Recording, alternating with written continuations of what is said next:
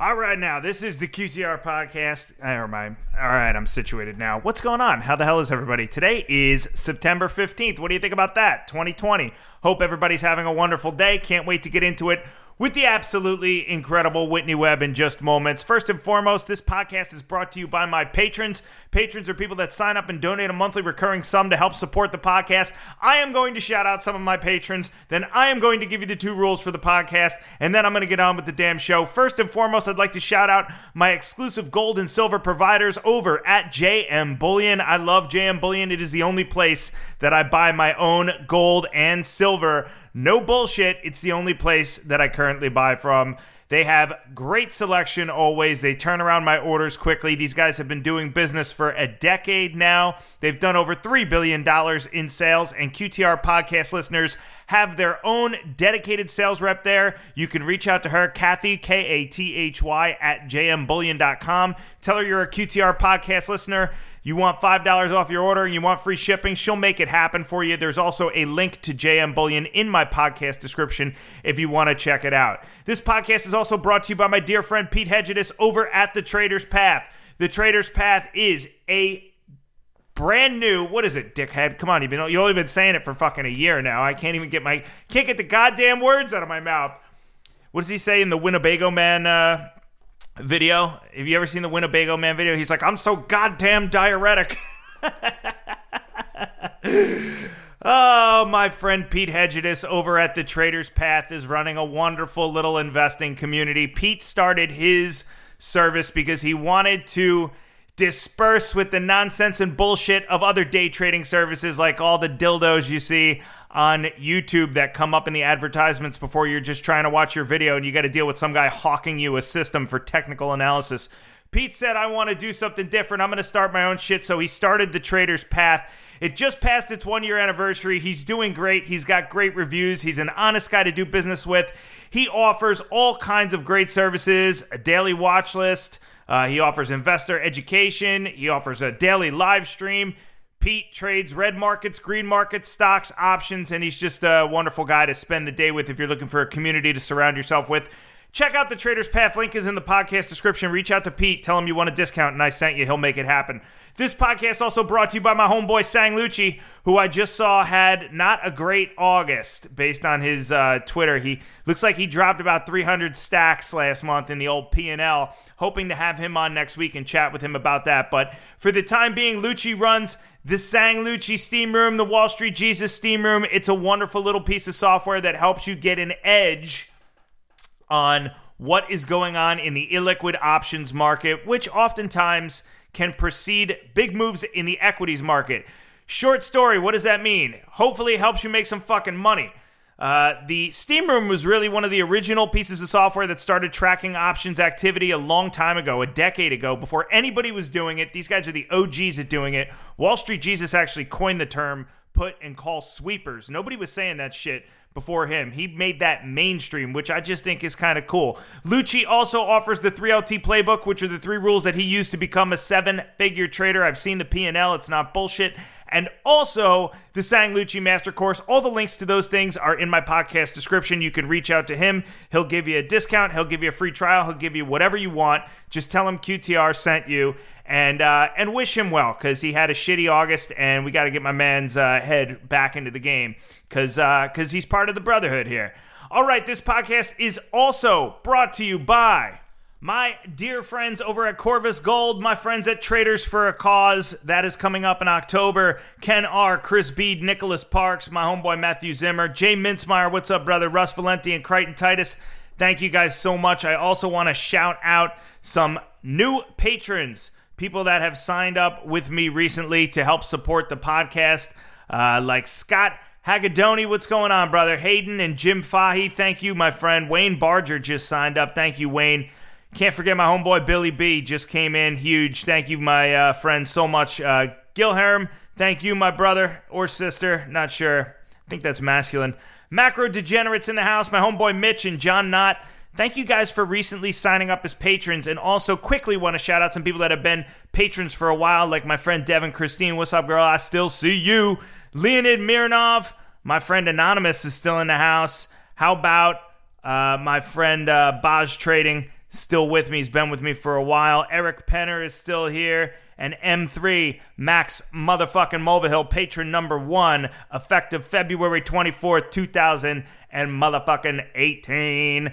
This podcast is not life advice, investment advice. I hold no licenses, no registrations. I'm here for the purpose of open dialogue, just to shoot the shit with some people that I find interesting. So try not to take it seriously. And if you have trouble doing that, the best thing to do is just not to listen to the podcast at all. We're here just to have a discussion. I don't want to hear anything. I don't want to hear any feedback. If you have any problems, emotionally or otherwise, speak to your therapist. I'm not interested in that. And finally, this podcast now has a 3-drink minimum. Started at 2 drinks in 2018. We've adjusted for inflation. The podcast now has a 3-drink minimum, which I imagine is not going to be a difficult task for many of my listeners as we get ready to go down the rabbit hole in just a second. Okay, I have with me today the brilliant Whitney Webb. She is a writer and researcher for The Last American Vagabond, and she is the host of her own podcast called Unlimited Hangout. And by the way, I just noticed this morning, she also has a very badass looking website at unlimitedhangout.com with all of her work. There was all these interesting looking stories on this website, and it looks so professional and so good. And I was thinking to myself, who the hell wrote all these? And under every single one, it says by Whitney Webb. And I'm like, holy shit. You've just made a whole website of, like you're a one-person news organization, which is awesome. And you know it's not bullshit and nonsense news. It's like actual journalism. So anyways, with that being said, I have the wonderful Whitney Webb on with me today. How are you? I'm doing good. Thanks for having me back on. Yeah, thank you. I probably should have said I'm doing well. Look at me with my imperfect English today. Well, the first thing I want to do is apologize for misrepresenting the genesis of today's podcast on Twitter when I said that you basically forced me to do a podcast, which of course is not what happened. But you know, in my head, I don't know, maybe I was living out some alternate reality, but you did send me your article last week kind of out of nowhere, and I was like, oh shit, this is good. And then I said, all right, let's do a podcast because it was good. But you did, you know, so that's how it went down. So I want to clear the air there first. Are we cool? Oh yeah, totally cool. All right, now with housekeeping out of the way, I have to say, listen, you were one of the first people that I spoke to earlier this year when the pandemic hadn't really unfolded yet. It was January maybe, I don't remember, but we were talking about it, but the rest of the world wasn't talking about it. And you were the first person to kind of bring up the idea of the pandemic possibly winding up infringing on our civil liberties, which is something that I think people should take a little bit more seriously than they do, for the reason being of once civil liberties are gone, they're usually gone. So in the post 9/11 world, we know how civil liberties have changed at places, you know, like the airport and elsewhere, and with wiretapping and the Patriot Act and every time they kind of move the ball forward by another inch towards total and complete dystopian, you know, Orwellian societies, we can't take that back. And you were one of the first people to bring that up in relation to COVID. With that being said, I want to just ask you, tell my listeners about what this article that you sent me was about. Well, the article that I sent wasn't really about civil liberties, which I do think is another major issue. But what it's about specifically is an organization that is, you know, bipartisan, right, in nature, that's essentially been doing all of these odd simulations about what's going to happen, you know, on the day of the 2020 election and between Election Day and Inauguration Day in January of 2021. And back in January when I was on, I was also talking about how there was this company tied to SoftBank, U.S. intelligence, and Israeli intelligence called Cyber Reason that was also conducting at that time simulations about the 2020 election. And, you know, in those simulations, they basically the end result was the declaration or imposition of martial law in the U.S. due to chaos, which, of course, in January, you know, the chaos, the palpable chaos that we see now in the U.S. had not yet manifested, right? Right. But now that it's pretty much everywhere, you have this group called the Transition Integrity Project that combines a bunch of, you know, former RNC officials and people formerly associated with the Romney campaign or Project for a New American Century neocons with DNC officials, former Clinton and Obama administration officials, and people tied to George Soros's Open Society Foundations, all simulating a complete chaos between Election Day and Inauguration Day, and with them suggesting that the military will have to step in to ensure integrity in the transition process. And this is actually being, you know, openly floated in mainstream media now, and even in outlets that are associated more or less with the Pentagon or in the defense industry, like Defense One, talking about 6 different scenarios where the military will have to step in to restore order post the 2020 election, right? So a lot of this is justified per this group by saying, you know, oh, well, we have to simulate this in advance because what happens if Trump won't leave office if he loses? Right. That's how they're justifying it publicly. But one of their simulations was about what happens in the event of a clear Trump win in 2020. And what that shows is that this Transition Integrity Project, as they call themselves, are also gaming out how to create a constitutional crisis even if Trump wins the election, essentially showing that the project, this bipartisan project, is dedicated to preventing a second term for Donald Trump, right? Among other things, I would argue. But it's definitely disconcerting in the way they go about doing this in these simulations. They have the Biden campaign basically taking all these really insane measures, I guess you could say, after, you know, Trump is shown to win the 2020 election. By the way, in the simulation, the person that was playing Joe Biden was John Podesta, who was Hillary Clinton's 2016 campaign manager. Normal. Totally normal, right? So anyway, what Podesta, pretending to be Biden, decided to do, among other things, was convince 3 states that had Democrat governors to send a different set of pro-Biden electors to the Electoral College, just super illegal. And then after that, basically demands, organizes California, Oregon, and Washington, and says that those 3 states will secede from the union unless the U.S. federal government agrees to what they call structural reforms. And these structural reforms include giving statehood to Washington, D.C., Puerto Rico, and also dividing California into 5 different states, you know, creating a Democratic supermajority in the Senate, essentially, that'll you know, resist any sort of election, different election results in the future, right? So this is the stuff that they're openly proposing. And if that wasn't enough, in January, the Biden campaign, played by Podesta and other people, right, end up having the House of Representatives vote to give the presidency to Biden anyway, even though this is the scenario where Trump won the election, right? So it's complete insanity, in a nutshell. And then per the actions taken there, they say that, you know, there was a constitutional crisis that resulted from all of these actions taken by the Biden campaign, and it suggests that the military will have to step in to restore order because there was no president-elect inaugurated on Inauguration Day, right, which is an unprecedented situation for the United States. Well, if they really want to see unrest, what they can do is pull one of these end-arounds to change the result of the election. I mean, I think they would create more unrest than they would prevent if something happened, like a situation where Trump won the election and then they, you know, pulled some nonsense to try to throw him out of office, which is what it sounds like. I mean, in essence, they already tried to do that with the impeachment. I mean, that fell flat on its face.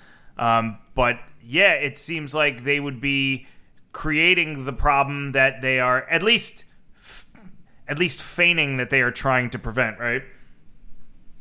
Right, yeah. They're claiming they exist to ensure integrity in the transition process and prevent a constitutional crisis and all of this stuff. But if you actually look at what happens during their scenarios, right, and how they justify their existence saying, oh, this is all about Trump doing bad things, apparently it's fine if the Biden campaign does bad, undemocratic things. Right, well, it's integrity as long as it's their definition of integrity. This goes back to the whole groupthink, you know, you're allowed to have an opinion as long as it's the right opinion, right? Right. Something like that. But what I think is really alarming here is this hinting about the role of the military, because one of the co-founders of this group is a woman named Rosa Brooks, who served in the Obama and Clinton administrations. She also used to be general counsel to the president of the Open Societies Institute, which is part of the Open Societies Foundations. Of course, Open Societies Foundations had played a considerable part in a lot of these so-called color revolutions of the past several decades that we've seen abroad, right? So it's interesting, you know, that we're seeing, you know, these are the people that are creating this organization. And Rosa Brooks, less than 2 weeks after Trump was inaugurated in 2017, wrote in Foreign Policy about the possibility of a military coup being organized to oust Trump from office back then. So this is the lady that created this organization allegedly to protect democracy. Definitely seems a little odd. But what's particularly notable about this lady, Rosa Brooks, is that her current research interest is about police and how to essentially call for the federalization of U.S. police under the guise of police reform. Her research interests include the so-called blurring line between the military and domestic policing, among other things. And interestingly enough, the Open Societies Foundations, where Brooks, you know, where she used to work, you know, they had a document that was leaked. Didn't get a lot of press attention, but, you know, there was sort of a document dump from some of these Soros-funded organizations that showed efforts of them attempting to capitalize off of Black Lives Matter protest, among other things, in order to push for, quote unquote, reforms, right, that all eventually lead to the federalization of police. And then at the same time, you have people on the, quote unquote, right, including in the Trump administration, calling to have the police federalized as well. So it's almost like you're having, you know, this partisan divide being aggravated by forces on the so-called left and forces on the so-called right. But at the end of the day, they're, you know, promoting the same solutions to, you know, issues to the unrest, right? You have the so-called left protesting for police reform, and then you have people on the right wanting the unrest to end, but calling for the same solution that these, you know, forces on the so-called left are supporting, i.e. the federalization of police, which obviously, you know, is in my opinion, not a good way to go. A lot of times when dictatorships first emerge, or military dictatorships, the first thing they do is federalize police if it hasn't already been federalized. And essentially you would have, you know, all police be under the, you know, overseen by the Department of Homeland Security, which I definitely, you know, you know, just in my opinion, based on, you know, my political perspective and views, I tend to argue in favor of the decentralization of power, not the increased centralization of power. Sure. And so the federalization of police, you're getting that from the left right now, and you're also getting that from the right. You know, they're arguing for greater centralization of police power. Definitely think that is a big red flag.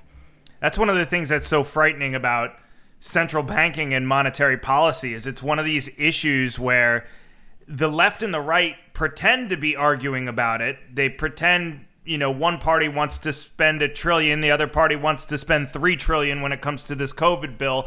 But at the end of the day, everybody misses the point that both parties are agreeing on the idea of printing money out of thin air. Which is, right, it's frightening, really, when both sides of the aisle kind of want to get to the same spot, because we're going to wind up getting there. And this federalization of the police feels like one of those issues, at least the way that you're describing it, right? Right. And this is, you know, why I tend to refer to, you know, the RNC and the DNC collectively as the uniparty, because they'll like pick little nitpicky points over which they disagree, but ultimately a lot of their quote unquote solutions to real problems the country is facing are essentially the same, right? So you're really not getting policies that are that different, So I definitely think this federalization of police, for example, or giving, a blank check to the Fed to print as much money as they want, those are examples of how both parties at the end of the day are, the same shit. Yeah, it's the illusion of choice between the two parties, right? Right. And, I don't think that could be more clear than it is really with, the candidates that the DNC chose to put forth, for this election cycle. Biden and Kamala Harris, could easily be, in terms of their policies, could easily be, center Republicans or whatever, I mean, that's definitely not I just find the whole thing to be really just ridiculous, honestly. I mean, in elections past, I think it was, people that were paying attention were able to see the similarities between the candidates of the different parties. But in terms of, what they have supported historically, I'm not talking about like rhetoric and what they're saying publicly, right?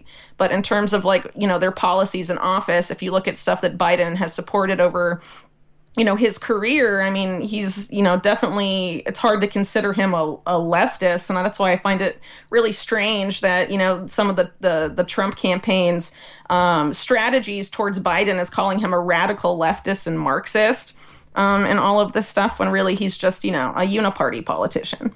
Yeah. Did you see the video? I think it was yesterday.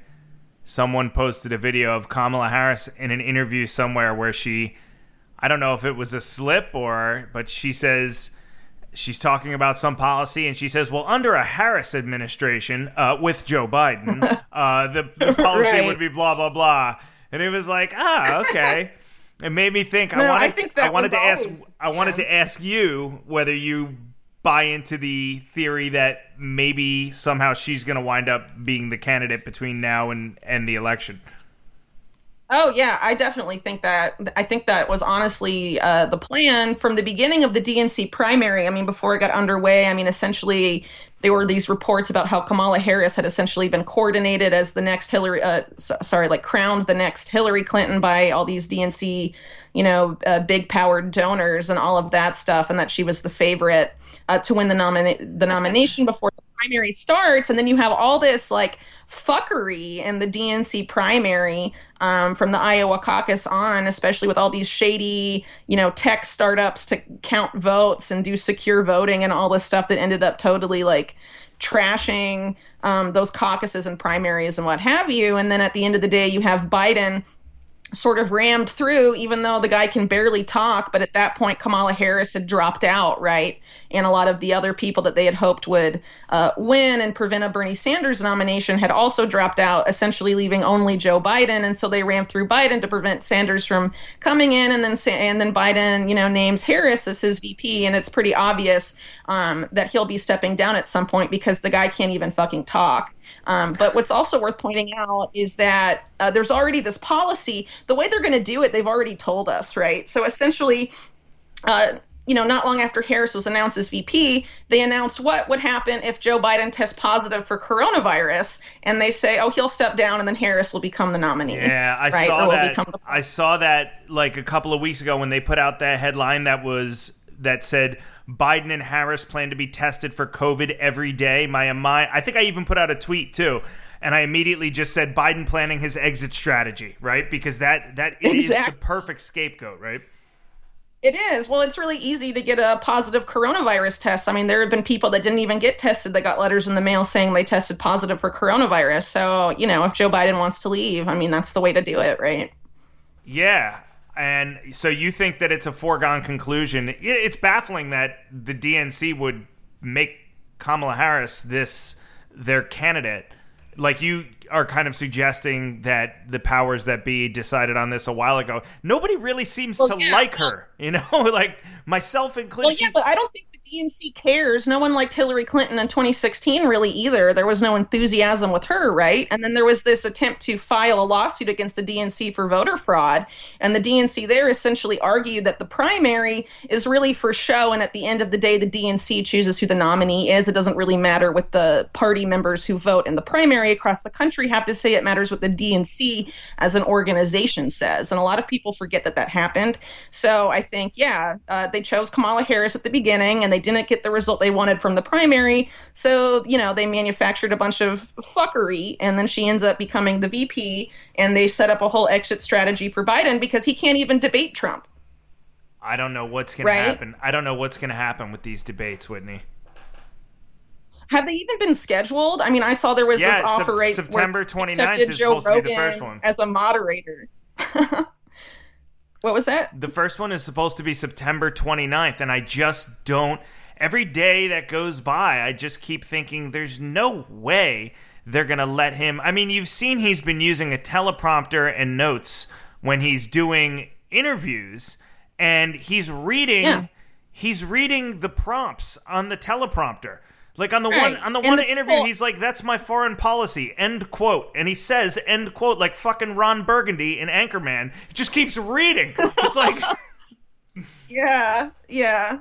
Oh man, that is why. Well, we also know that you know, there was sort of a slip up where a woman was given a, you know, basically said that she had been told what to ask Joe Biden, and she went off script, and then he sort of ended up like rambling in response to her, right? But it shows that even the people asking him questions are being fed scripted material. So in terms of what's going to go on during that debate, I don't really know. And then you have people like Nancy Pelosi not that long ago saying, well, I don't think Biden needs to debate Trump, right? So I mean, it's wild. I saw that quote, honestly. Too. You can't help but wonder whether or not she's planting the seed to get him out of the debate too, right? By saying that.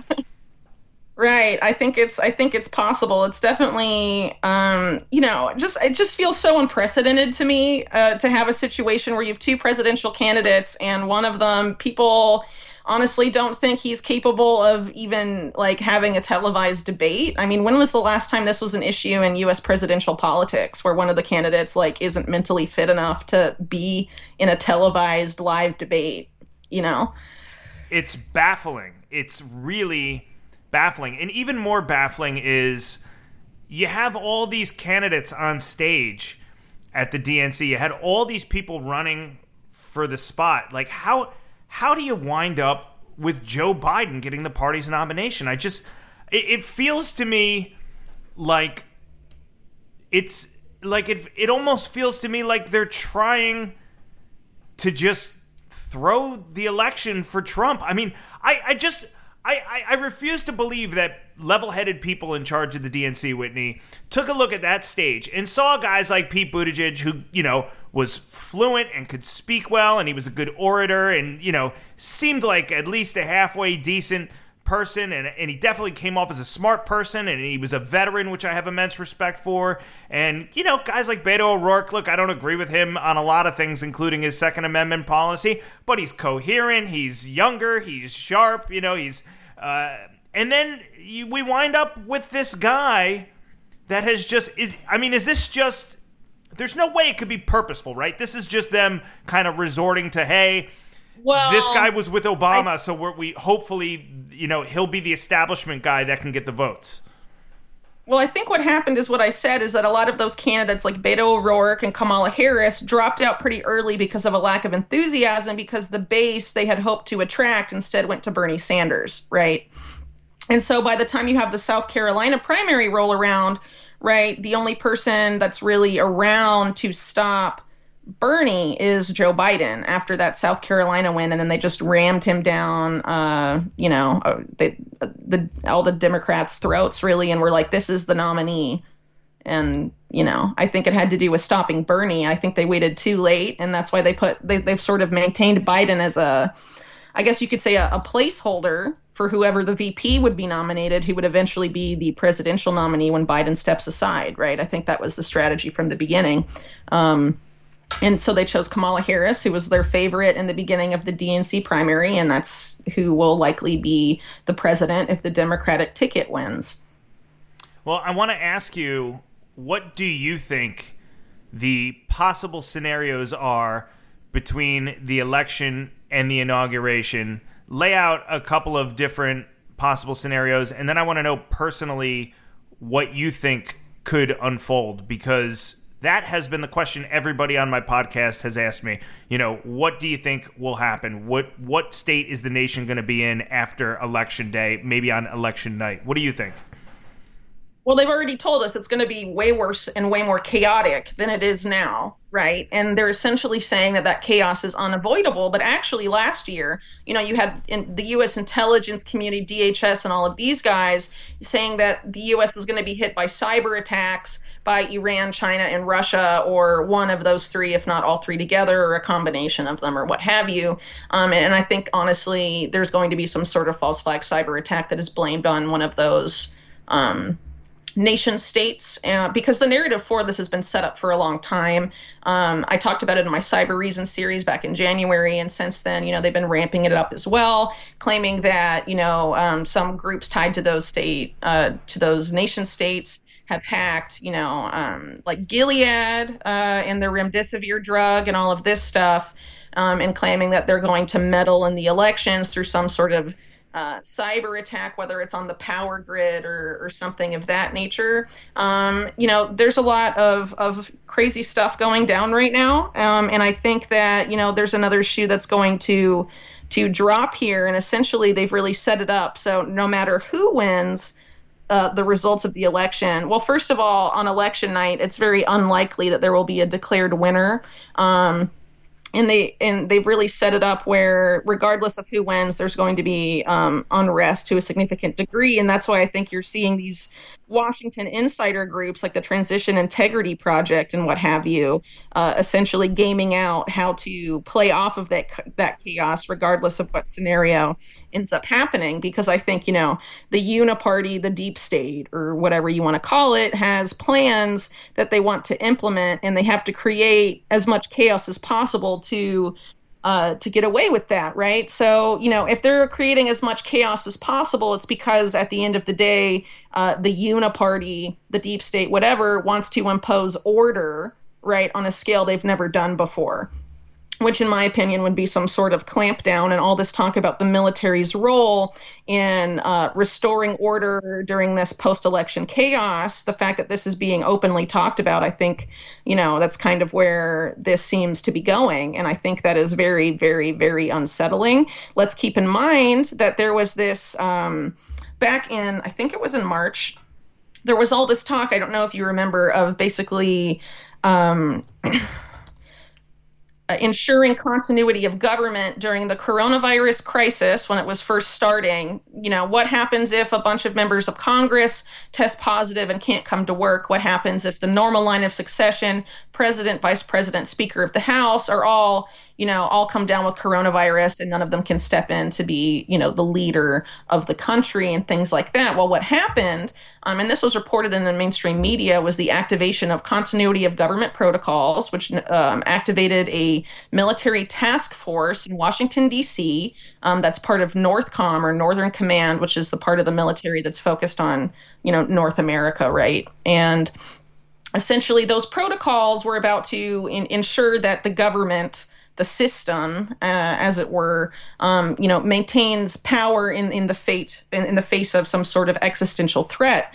Well, that was never deactivated. So this entire time we've had this task force, right, for continuity of government just sort of sitting there, waiting to be activated if some sort of existential threat emerges to the ruling order of the U.S. government, right? So essentially what they're expecting after the election is that very type of existential threat emerging, right? So it definitely seems like a convenient act of pre-planning there. And like I said, you know, well before the chaos that we can see manifesting now was here, you know, this time last year, there were plans, you know, simulations, war games, whatever you want to call them, being done by people tied to the national security state about this type of chaos emerging at this exact period of time in and around the 2020 election. It just seems a little weird, you know, especially when you consider that before events like 9/11 or the 2001 anthrax attacks, you had simulations just a few months prior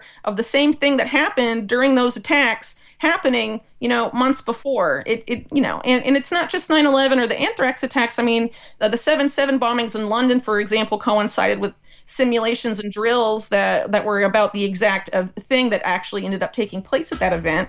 It merely makes you start to wonder about what the national Yeah, lost you for a second, but you're back now. You were talking about the 7/7 bombings in London and how they were similar to a simulation that took place. Right.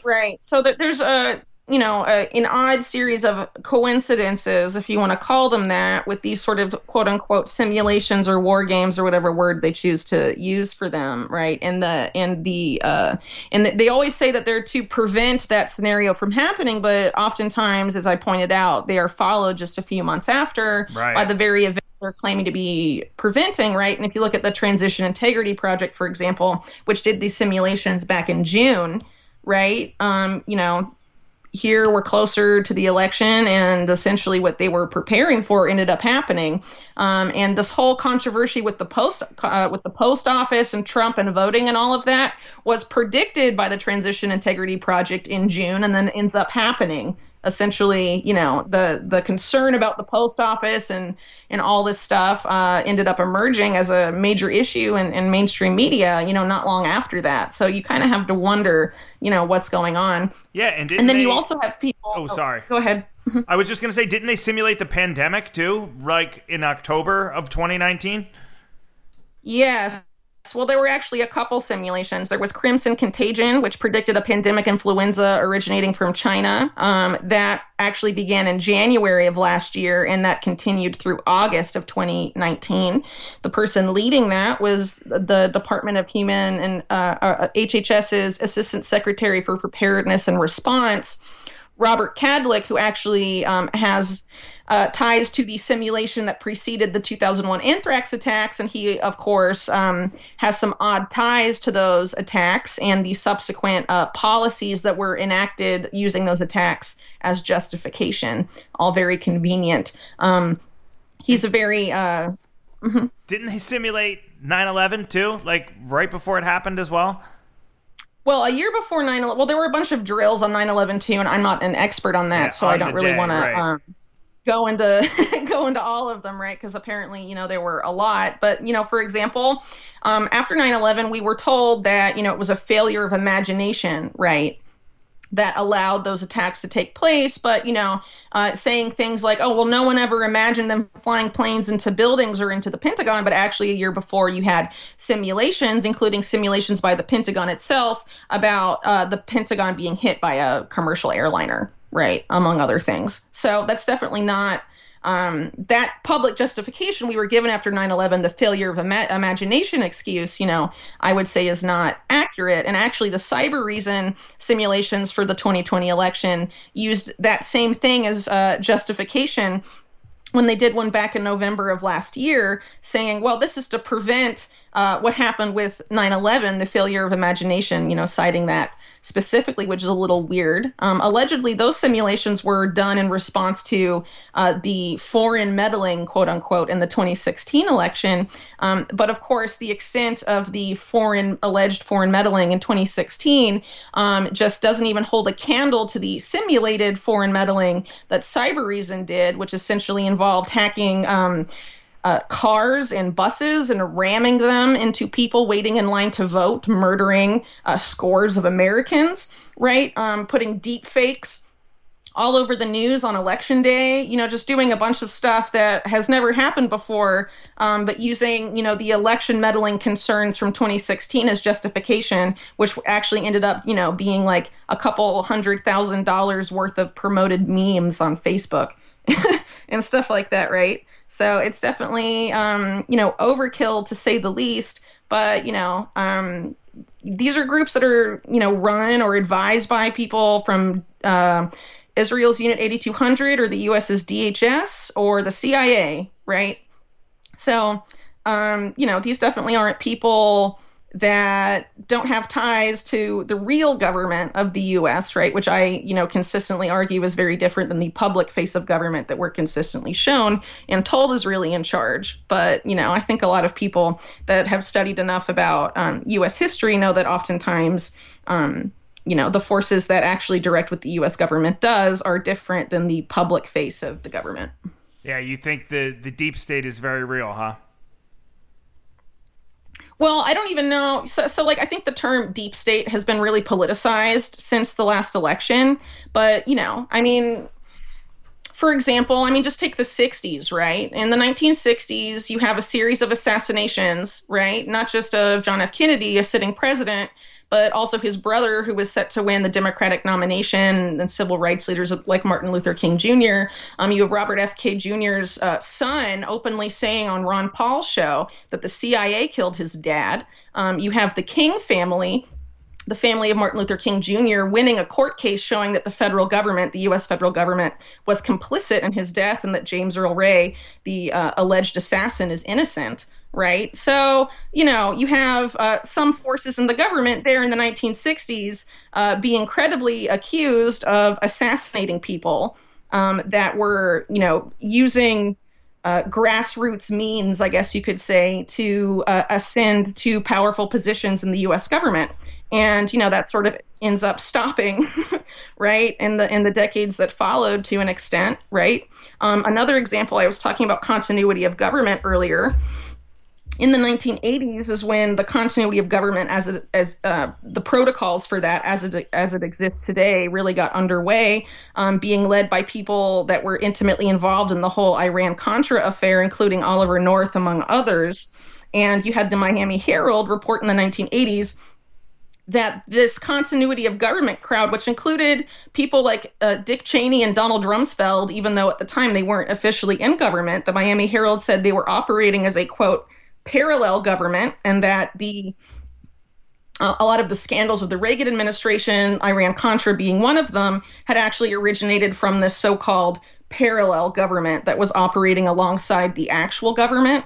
So, you know, we do have historical precedents that are documented even by mainstream media standards, right, of, you know, things going on behind the scenes and the president not really being the person that determines what happens necessarily in terms of policies. Plus, you also have presidents, you know, being essentially beholden, like a lot of other well-known national politicians, being beholden to donors or certain interest groups because Right. They always have to worry about being reelected, having enough money for subsequent campaigns, which, you know, if you don't have millions upon millions upon millions of dollars, you can't essentially run a presidential or senatorial campaign or congressional campaign in the United States anymore, because the amount of money you have to spend is honestly through the roof, really crazy amount of money. So, you know, you have to court these special interests, and oftentimes these special interests, you know, whether they, even if they court Democrats and Republicans or are separated along those lines,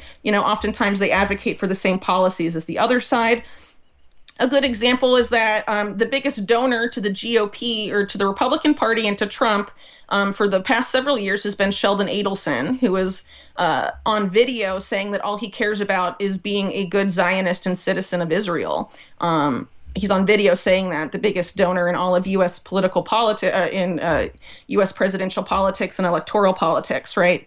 Should be kind of scandalous. But then on the Democrat side, you have one of their biggest donors is Haim Saban, whose main policy that he wants the politicians he donates to support are pro-Israel policies, right? So, you know, Haim Saban may be associated with the Democrats, and Sheldon Adelson may be associated with the Republicans, but both of those billionaires at the end of the day are donating to politicians with the hopes that those politicians, regardless of party, will support the same policies, right? Yeah, that's extremely, I mean, it brings me right back to the example that we were talking before about the illusion of two parties in the United States, and the group of issues that fall underneath the umbrella that both parties agree on. And that is that I think should be looked at very closely, because therein lies some of the most egregious and possibly alarming concepts, right? Like those are the things that we need to pay extra close attention to, because they're not even being tossed around. I hate to go back to the monetary policy example again, but you know, nobody even talks about it. It's just assumed that Keynesian economics works. It's a given. It's right. You know, it sits in this foundation underneath the arguments that the parties bicker about. And so, like, you're talking about the same thing, right? You're talking about all these very deep-rooted issues that exist so far down in the bedrock of these ideological, philosophical arguments that they don't even get touched. It's just surface-level nonsense that gets batted around to give people the illusion that these things are up for debate when maybe they're not. Right, yeah. I would definitely agree with that. I mean, look at the DNC or Democratic politicians, for example, being like, oh, well, you have to vote for Biden because Trump's a racist. Joe Biden gave the eulogy for Strom Thurmond, who was the most ardent segregationist in Congress for decades. He actually tried to run for president because he wanted to specifically campaign against the Civil Rights Act being passed because he wanted to prevent the N-word race from mingling, right, with, you know, white people, I guess, in the South. Right. So that's the guy that Joe Biden eulogized. Most other members of the Democratic Party, when Strom Thurmond died, boycotted his funeral. But Joe Biden goes and he gives the freaking eulogy. Right. And so people are pointing the, you know, these establishment politicians backing Joe Biden are saying Trump's the racist. Right. But Joe Biden not only gave the eulogy for Strom Thurmond, he authored the 1994 crime bill, which is responsible for a lot of the gross racial inequities in the criminal justice system that people on the Democratic side and the left in general are protesting against right now. And that a lot of these people on the establishment Democrat side are claiming, you know, to support those efforts while at the same time backing Joe Biden, who helped create that situation. While Trump was, you know, doing reality TV show hosting and not as directly responsible for that situation as Joe Biden actually is. And didn't Strom Thurmond, like, didn't he impregnate a woman that worked for his family, like in the 40s or in the 50s or something? He has a illegitimate mixed race daughter, I believe, that he tried to hide for a long time unsuccessfully. That was like in the 50s, right? Down south that happened? I can't remember exactly when it happened, but yeah, it's something that definitely happened. Mm-hmm. I mean, I don't want to get into the ins or outs of whether or not that was a consensual relationship or not, but I mean, Strom Thurmond doesn't come to mind when I think about Strom Thurmond. He's like Robert Byrd, right? Like, Biden has associated himself with Robert Byrd. Robert Byrd was a member of the Democratic Party for a long time. He passed away, but he was in the KKK, right? Robert Byrd was actively in the Ku Klux Klan. And then somehow, 20, 30 years later, he becomes part of this party that is the savior of racism in the country. I don't really get it. It's baffling when you look back, too, and you see what the Democratic versus Republican divide was decades ago when the country was going through, you know, the civil rights movement and how the tables were turned. It's just nobody really bothers to look back at that kind of history. But let's talk about what you just said. Not just Biden eulogizing Strom Thurmond or, you know, Biden being friendly with Robert Byrd, but these comments that he has made about, you know, if you don't vote for me, you're not black. Yeah. Yeah. Does he not realize? No, he doesn't, because he's senile.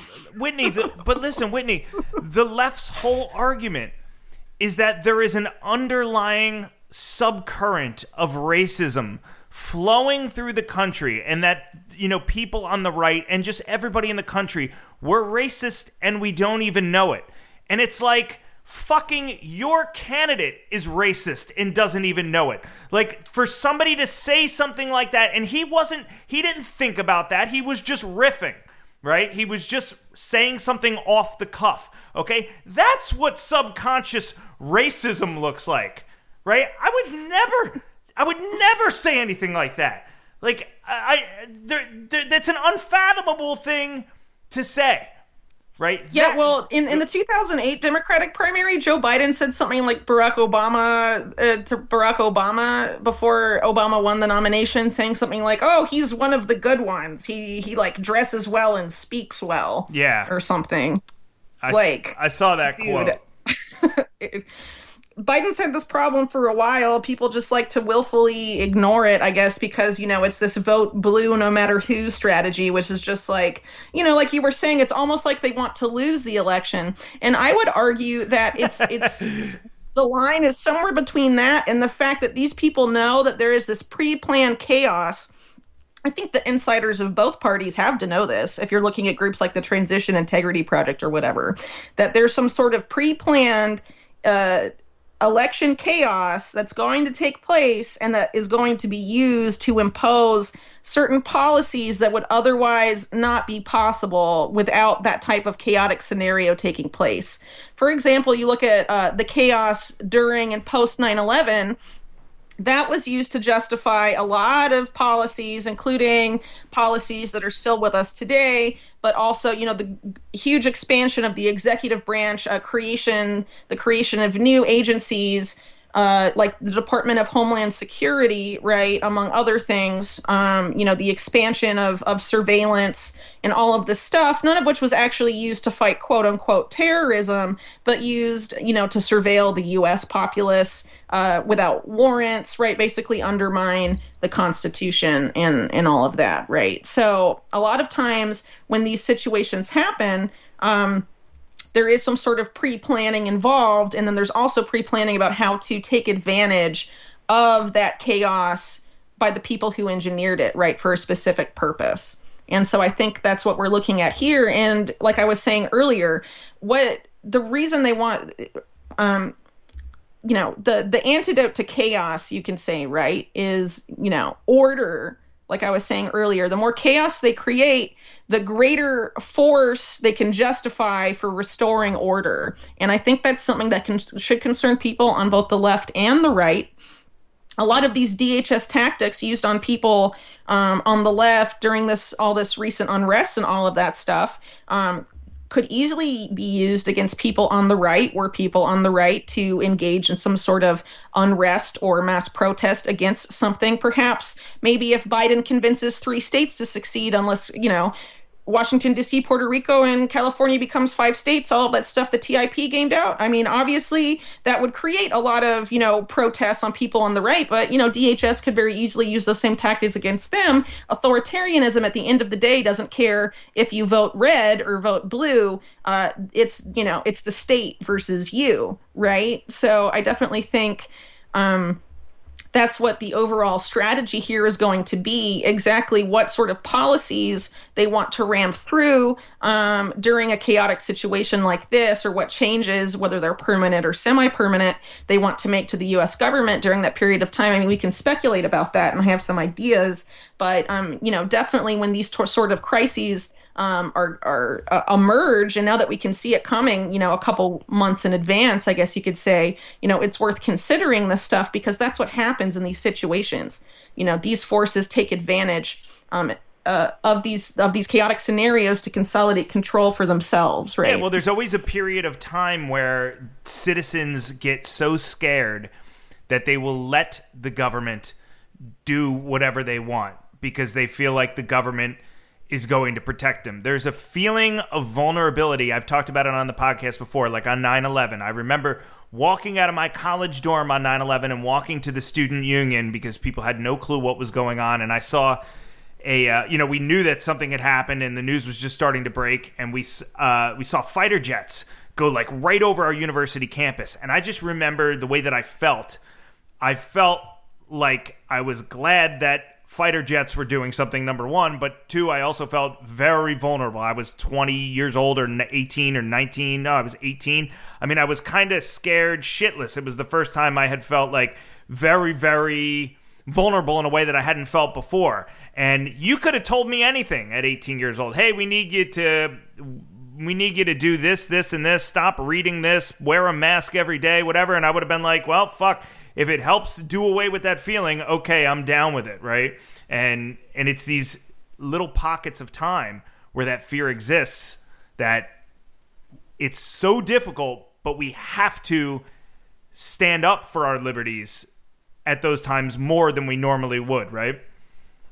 Right, absolutely, because otherwise you're going to lose them. And you are going to lose them. You've already lost them over the course of the coronavirus crisis. And, you know, these sort of things don't get rolled back. They march forward, right? And, you know, it's definitely, there's a lot of concerning stuff going on behind the scenes that I think a lot of people have not been paying attention to, and it's all been going on under the guise of coronavirus crisis, and the economic destruction caused by lockdowns and quarantines and, you know, the closing of large, amounts of the U.S. economy and the global economy, more broadly speaking.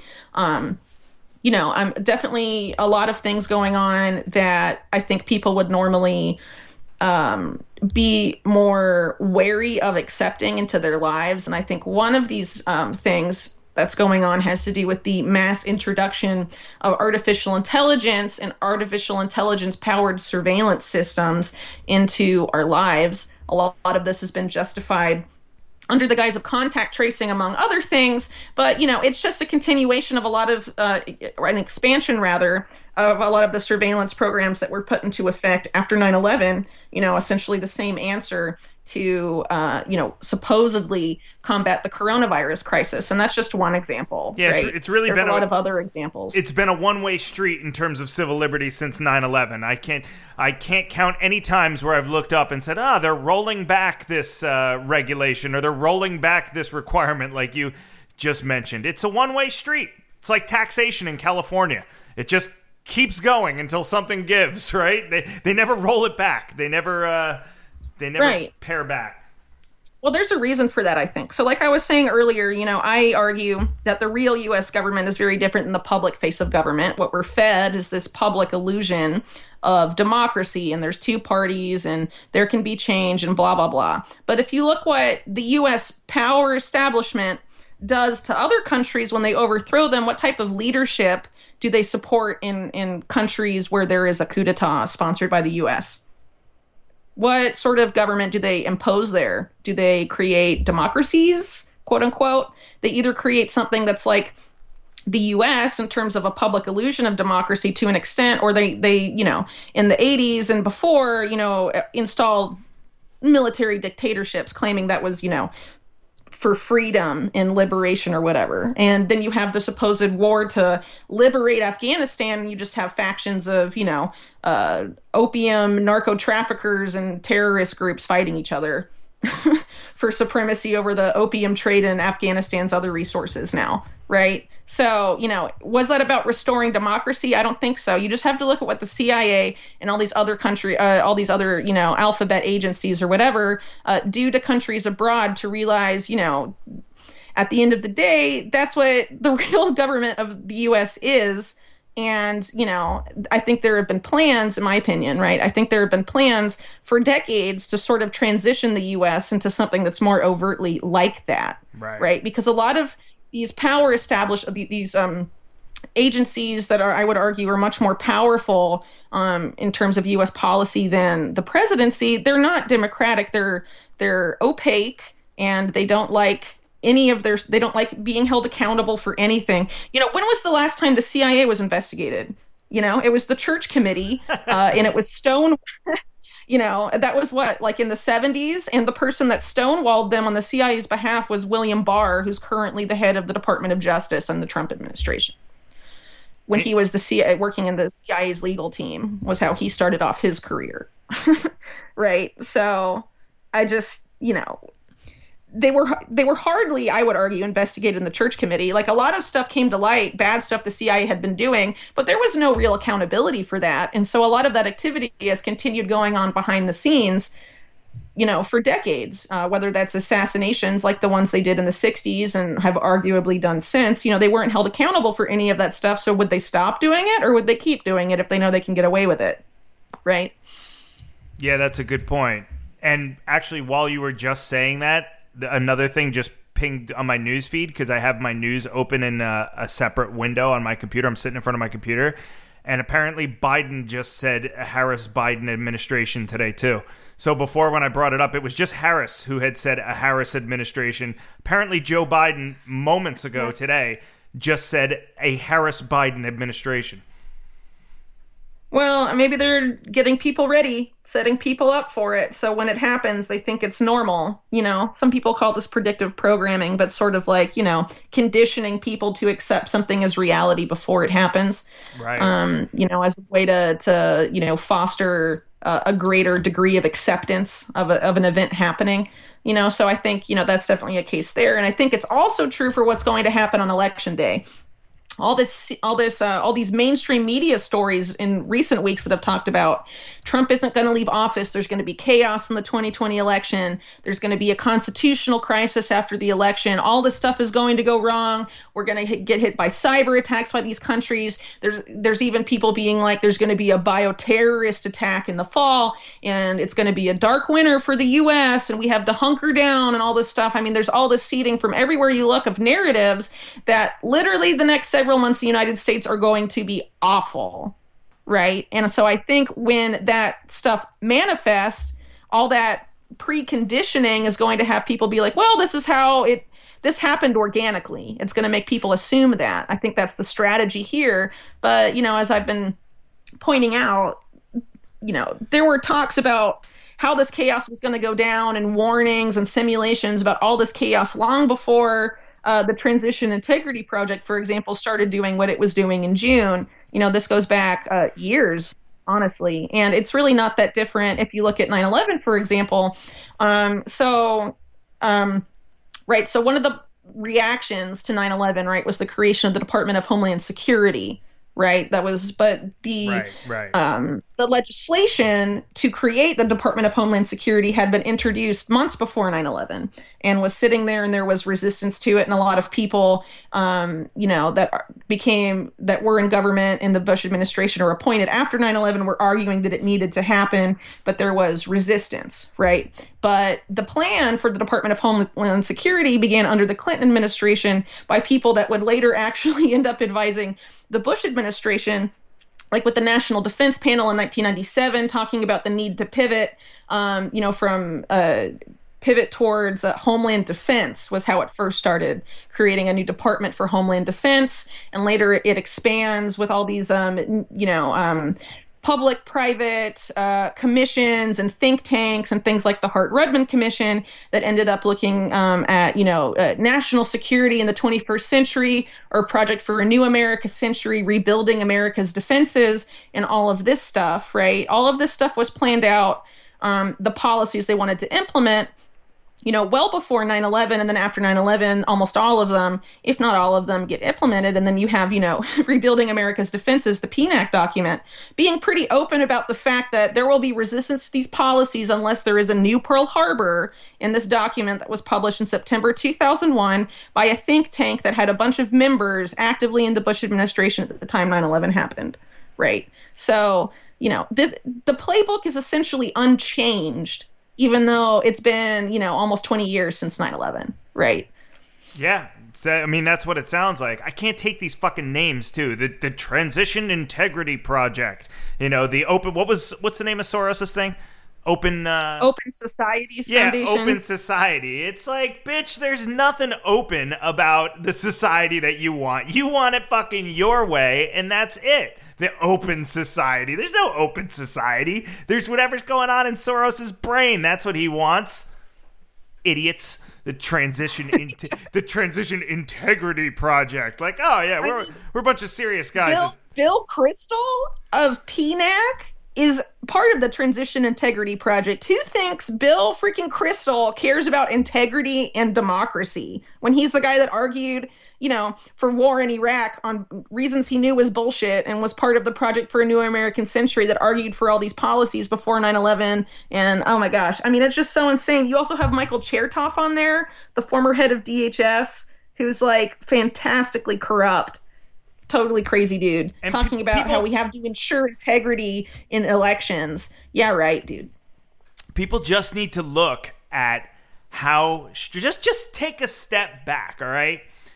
Trump is pulling people out of Afghanistan, right? He is brokering peace deals overseas. You can say what you want about Trump. A lot of things I don't like about the guy, right? But we haven't gone to a new war.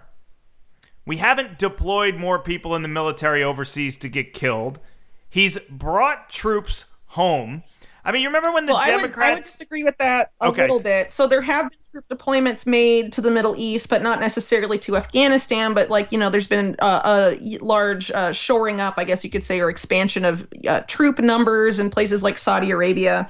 Some people argue that's because of a coming war with Iran. I mean, honestly, who knows? But, you know, he definitely hasn't done as badly as Obama did when it came to foreign wars and things like that, but he definitely has tried to undermine the governments of some countries. So, you know, do you think it's? I'm not going to give him a pass. Okay, well, let's not give him a pass then. Let's just say that he's doing better than Obama in that regard, like you just said, right? It's incredible when you stop and think about it. I hate to go back to my example with Joe Biden earlier again, but you know, Joe Biden comes out and says these insanely racist things. Yet he is. Mm-hmm. Yet the Democrats seem so blinded that he's the only one that can save us from racism. You know, Democrats have long argued, right, that people on the right, they're stuck in the 50s, right, Whitney? They're like Republicans are these crusty old fucks who, you know, they're striving for the good old days that, you know, that will never come around again. They're living in black and white. They're living in, you know. And they're the ones advocating for, you know, the end of racism and also, you know, things like the Me Too movement. It's like your candidate's the one that is using the old school, hey, I just give her a sniff. I just get close to her when I'm talking to her. You know, it's just an old school creepy mannerism. You know what I mean? You don't see Trump fucking sniffing people's hair in public. Like, and Biden's excuse for that behavior... If you look at that behavior objectively, and you look at his excuse for that behavior objectively, which is just, he's an old school guy, you know, that's how business was done in the 60s. It's like, that's exactly what all these progressives are arguing against. Yeah, I mean, it makes no sense. Plus, like, a lot of the hair sniffing creepiness, Joe Biden did to kids, not even adult women, right? I mean, he's like King Creep when it comes to violating people's personal space. So, yeah, it's really absurd. And, of course, the whole Me Too thing, you know, he has a credible accuser, Tara Reid, who accused him, you know, of sexual assault, among other things. And, of course, you know, the Believe All Women Democrats decided not to believe all women when it, you know, involved Joe Biden. So it just shows you the hypocrisy of, you know, these pundits and establishment Democrats who, you know, associate themselves closely with the ruling powers of that party. And, you know, when they claim to care about something, you know, they don't really. So, you know, one example about this I wrote recently, you had like actor Ashton Kutcher crying on a video where he filmed himself crying about how, you know, you can't say all lives matters when talking about Black Lives Matters and, you know, calling a bunch of people racist and all this stuff, blah, blah, blah, and saying there needs to be police reform and the police are bad and all this stuff. But at the same time, he's... Basically, his NGO, Thorn, is being used to help Amazon circumvent Amazon's supposed moratorium on selling facial recognition software to police. Ashton Kutcher's Thorn provides that software to police for free under the guise of saving kids. Okay. And then at the same time, Ashton Kutcher is a major investor in the software company for law enforcement that's often described as dystopian Orwellian software that's not just funded by some of its backers include, you know, General Petraeus, the former CIA director. Right. And then Ashton Kutcher is one of the leading investors there, too. Right. So but then he goes on camera and cries and does all this like virtue signaling, posturing, whatever about, you know, oh, no, you can't say that because it's super racist and whatever. At the same time, he's helping create the police state he's supposedly crying about on camera. Normal. You know, complete bullshit. Yeah. Normal. Ashton Kutcher is involved in that, too. Don't really understand that. Well, he tweets himself out like saying gratitude to the CIA for keeping our country safe. You know, you wonder who he, you know, gets his, you know, gets advice from, I guess. I don't know. Definitely kind of a suspect guy. But a lot of times these Hollywood people get, you know, marched out to support these causes and these movements and whatever, trying to make, you know, shore up support for them among the public, right? So, you know, that's what Ashton Kutcher is doing there. But you have, you know, people like I don't know, George Takai and Alyssa Milano being super affiliated with the DNC and promoting all this, you know, vote blue no matter who and all this stuff. And there's like a bunch of other celebrities that have, you know, been recruited to do that, right? I just watched Robert De Niro in a video right before I came on the podcast with you. Somebody had posted a video of Robert De Niro talking about President Trump, and he's saying, you know, he's a scumbag, he's a liar, he's a con artist, he's this, he's that, he's going on, whatever. And then he takes exception with the fact that Trump said he wanted to punch somebody in the face at a rally, I guess one of the protesters. And he was like, you know, he says he wants to punch somebody in the face. And then De Niro says, you know what? I'd like to punch him in the face. And it's like, dumbass, you're doing the same thing that you're criticizing. You know, regardless of what you think of the two of these guys, he's doing the same fucking thing that he's criticizing him of. Oh my God. These people are nuts. It's just insane. It's literally constantly a clown show all the time in U.S. politics these days, or now, you know, now more than ever. It's you know, you think we every day I'm like, this is peak stupidity in the U.S. And then, you know, the next day comes and there's some other crazy bullshit going down. It's a really wild time to be alive. Isn't it? I want to ask you one more question before I let you go. I was talking to Dave Collum a couple of days ago, Cornell professor Dave Collum, and he brought you up because we were talking about Ghislaine Maxwell, and we were talking about what a wonderful conversation we had the last time that you were on, because we were covering the details of her arrest and the details of her charges. And so if that's something you're following and you haven't listened to that, you should go back and listen to that podcast. I think that was in June or July. I just wanted to ask you if there's been anything new, either with Maxwell or with the Epstein case at all. I'm not really sure how much you want to get into everything that's gone on, but I definitely think there's, last time I was on, we didn't know if she was going to get bail or not. I thought she wasn't going to get, or that she was going to get bail just because of the charges against her being lenient, despite what the indictment itself says, that there is stuff they could have easily charged her for that's much more, carries a much heavier sentence that they chose not to charge her for, even though they admit she committed those crimes in the indictment itself, right? So for whatever reason, she was denied bail. But there's definitely been some weird stuff going on where you have, for example, the people prosecuting her and responsible for her being arrested right now also arguing that the civil case between her and Epstein victim Virginia Roberts needs to go away, which is a little weird.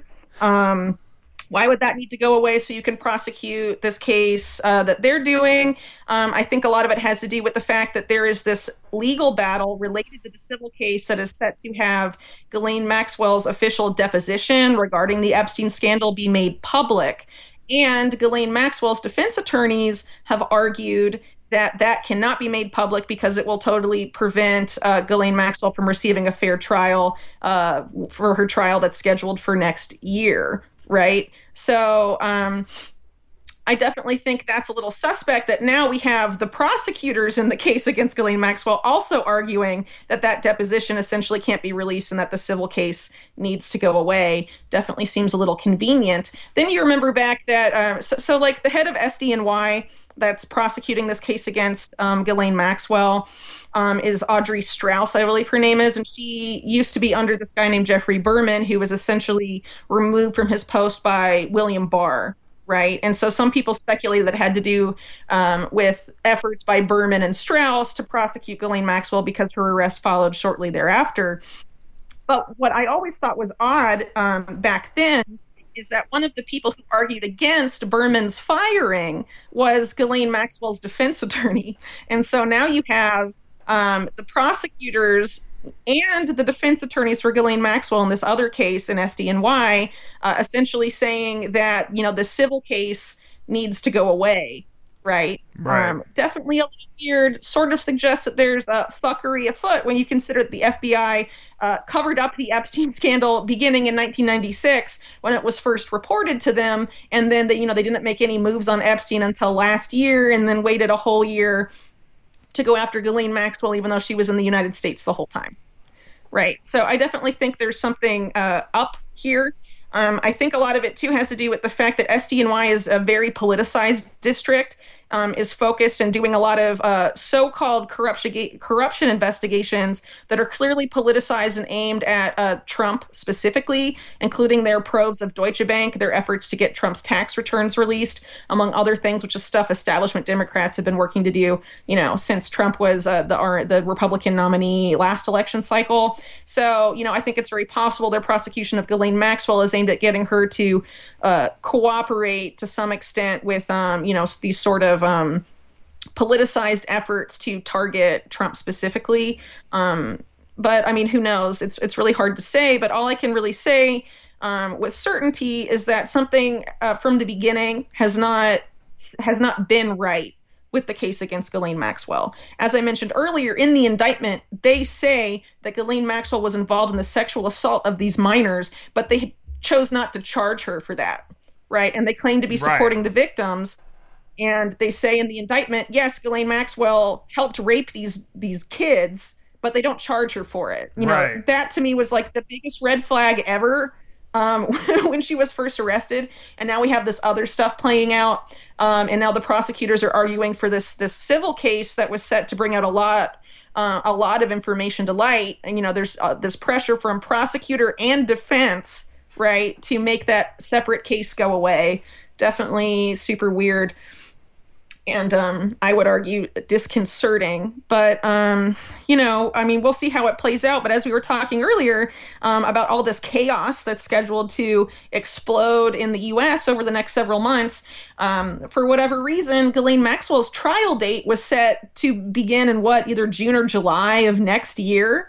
I think it's very possible that there may be no trial for Ghislaine Maxwell, or she may, you know, agree to some sort of cooperation, whatever, post-election or during, you know, whatever chaos manifests over the coming months, and it'll just be memory hold. I mean, honestly, who knows what's going to happen there? But I honestly have, you know, plenty of reason to doubt that there will be any real investigation or real justice served in the Epstein scandal case because they haven't done so this time, right? Well, so, you know, it certainly feels like if there was going to be a time to settle with her, it would be in the midst of this barrage of chaos, right? You have COVID, you have the election, you have all this civil unrest.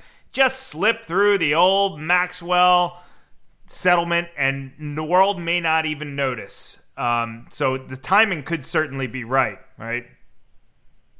Yeah, I definitely think that's part of it. And I think, you know, they just wanted to show that they were doing something to an extent. I think that's part of it, too, because, you know, after Epstein was suicided or whatever happened to him last year, you know, the story refused to die, even though there were efforts to memory hole it then, right, and make it all about Epstein's death, right? One of the reasons interest in the case didn't go away after that happened was because people kept asking, well, where's Ghislaine Maxwell? Right? And then all of a sudden she's found and she's arrested and justice is served, blah, blah, blah. But it's actually not looking that way. There's definitely some really odd things going on with that case that, you know, I think should show people that there's a lot more going on behind the scenes than we've been led to believe. And, you know, I mean, Epstein was an FBI informant. He was like working with the FBI, you know, to an extent before he was arrested the second time by them, supposedly, for whatever reason. So, you know, I mean, there's just like our institutions are fundamentally corrupt on such an insane level. And to have, you know, the FBI consistently covers up scandals that it's supposed to investigate. Right. A separate, you know, not just the Epstein scandal either, like the 2001 anthrax attacks, the investigation by the FBI into the anthrax attacks, it destroyed evidence. It refused to investigate a bunch of evidence. It refused to interview certain people. The lead investigator for the FBI resigned and became a whistleblower and said that it was a giant cover-up. I mean, it was a cover-up, right? So, you know, this is what the FBI does a lot of times when there's a, you know, scandals that involve the U.S. government itself or allied governments that it's supposed to investigate. It chooses not to for whatever reason, right? And so, you know, it's all about handling, you know, cover-ups for the establishment, I think, to a significant degree. So, you know, it's not really the Federal Bureau of Investigation. It's more like the Federal Bureau of cover-ups, I would argue. So what are you working on now? What can people expect to find if they go to unlimitedhangout.com? What What are you up to right now for people that want to follow you after this podcast ends?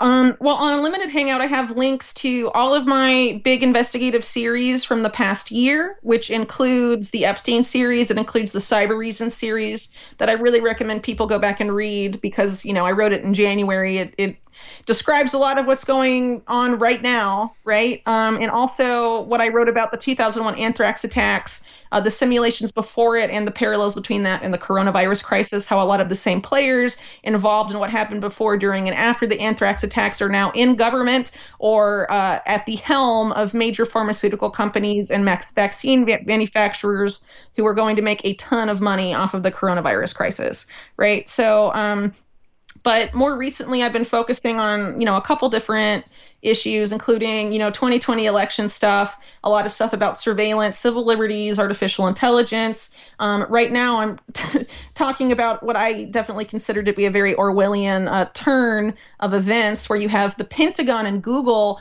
partnering to use AI to automate and predict coronavirus diagnoses using data from the U.S. government and from Johns Hopkins that has been criticized for over-exaggerating COVID death tolls and infection rates, among other things. So, of course, an AI algorithm is only as good as the data it's trained on. So if you train it with faulty data, you're going to get a faulty AI algorithm, right? So definitely disconcerting to have the military and a major Silicon Valley tech giant, you know, team up to sort of, you know, for your healthcare. It definitely seems a little weird. And there's some other connections I'll be pointing out in there that I think, you know, may be of interest to people in terms of what's going on. But a lot of, I also have a series I'm working on that I'll be wrapping up in the next couple of months or so. That's about the Maxwell family. I started writing it back when Ghislaine was first arrested. I guess that was July or so. So I have a couple out now, and I have one more to do on Isabel Maxwell, Ghislaine Maxwell's sister, and her other sister, Christine. I'll be doing an article on her as well. They both are very clearly tied to intelligence, but in a much less public way than Ghislaine was because, you know, even before the Epstein scandal broke, you had Ghislaine Maxwell being tied to famous people like Prince Andrew and what have you before, you know, what was really going on was made public, right? So, and celebrity friends and all of this stuff and was like a noted socialite, right? But the sisters have been working behind the scenes in tech companies. And, you know, one of them founded a company with an active duty, high ranking CIA officer, really the chief information officer at the time of the CIA. That's apparently normal.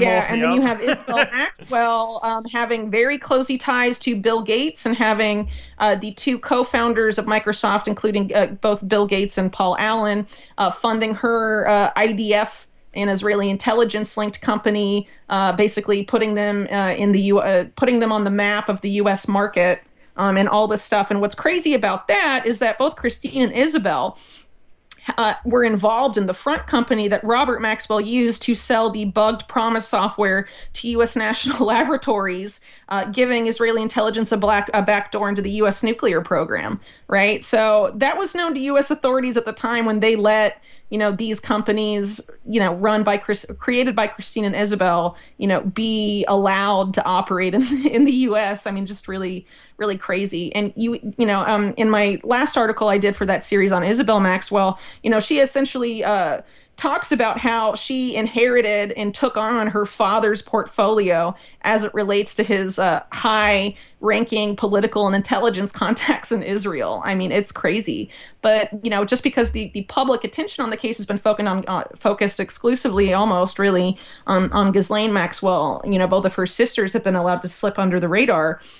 And this is really crazy when you consider that Isabel Maxwell's son was appointed to be chief of staff of the Middle East desk at the State Department while Hillary Clinton was Secretary of State. Remember all of the ties between Hillary Clinton and Ghislaine Maxwell and Maxwell and Epstein's ties to the Clinton Global Initiative and things like that. It's definitely really disconcerting to have, you know, a Maxwell family member be involved, you know, in charge of the Middle East desk. obviously involving policy with respect to Israel and Palestine and other, nation states that are of interest to Israel specifically, right? At a time when actually the Arab Spring was going on, where the State Department led by Hillary Clinton was intimately involved in the overthrow of several governments during that period of time. Really wild. So yeah, definitely people should be paying attention to the entire Maxwell family, not just Ghislaine Maxwell, because, they're as well. I named the series The Maxwell Family Business Espionage. It's definitely accurate, to say the least. So all of that, all of those articles and a lot more, you can find at unlimitedhangout.com. I'm also on the YouTube alternative known as Rockfin, where you can find audio versions of all of my articles for people that don't like reading lengthy reports. You can listen to them instead. And I also have a podcast that you can find on rockfin.com as well. Awesome. Most people that listen to my solo podcast tell me that they speed it up to 2x the speed to get through it and, deal with it quickly. I think when you're on, people have to slow the shit down to like half speed because there's just so much. You're just so much information. You're so highly concentrated, like those bricks of orange juice that you buy at the supermarket. It's like one brick makes 50,000 gallons. Holy shit, You got to do me a favor though.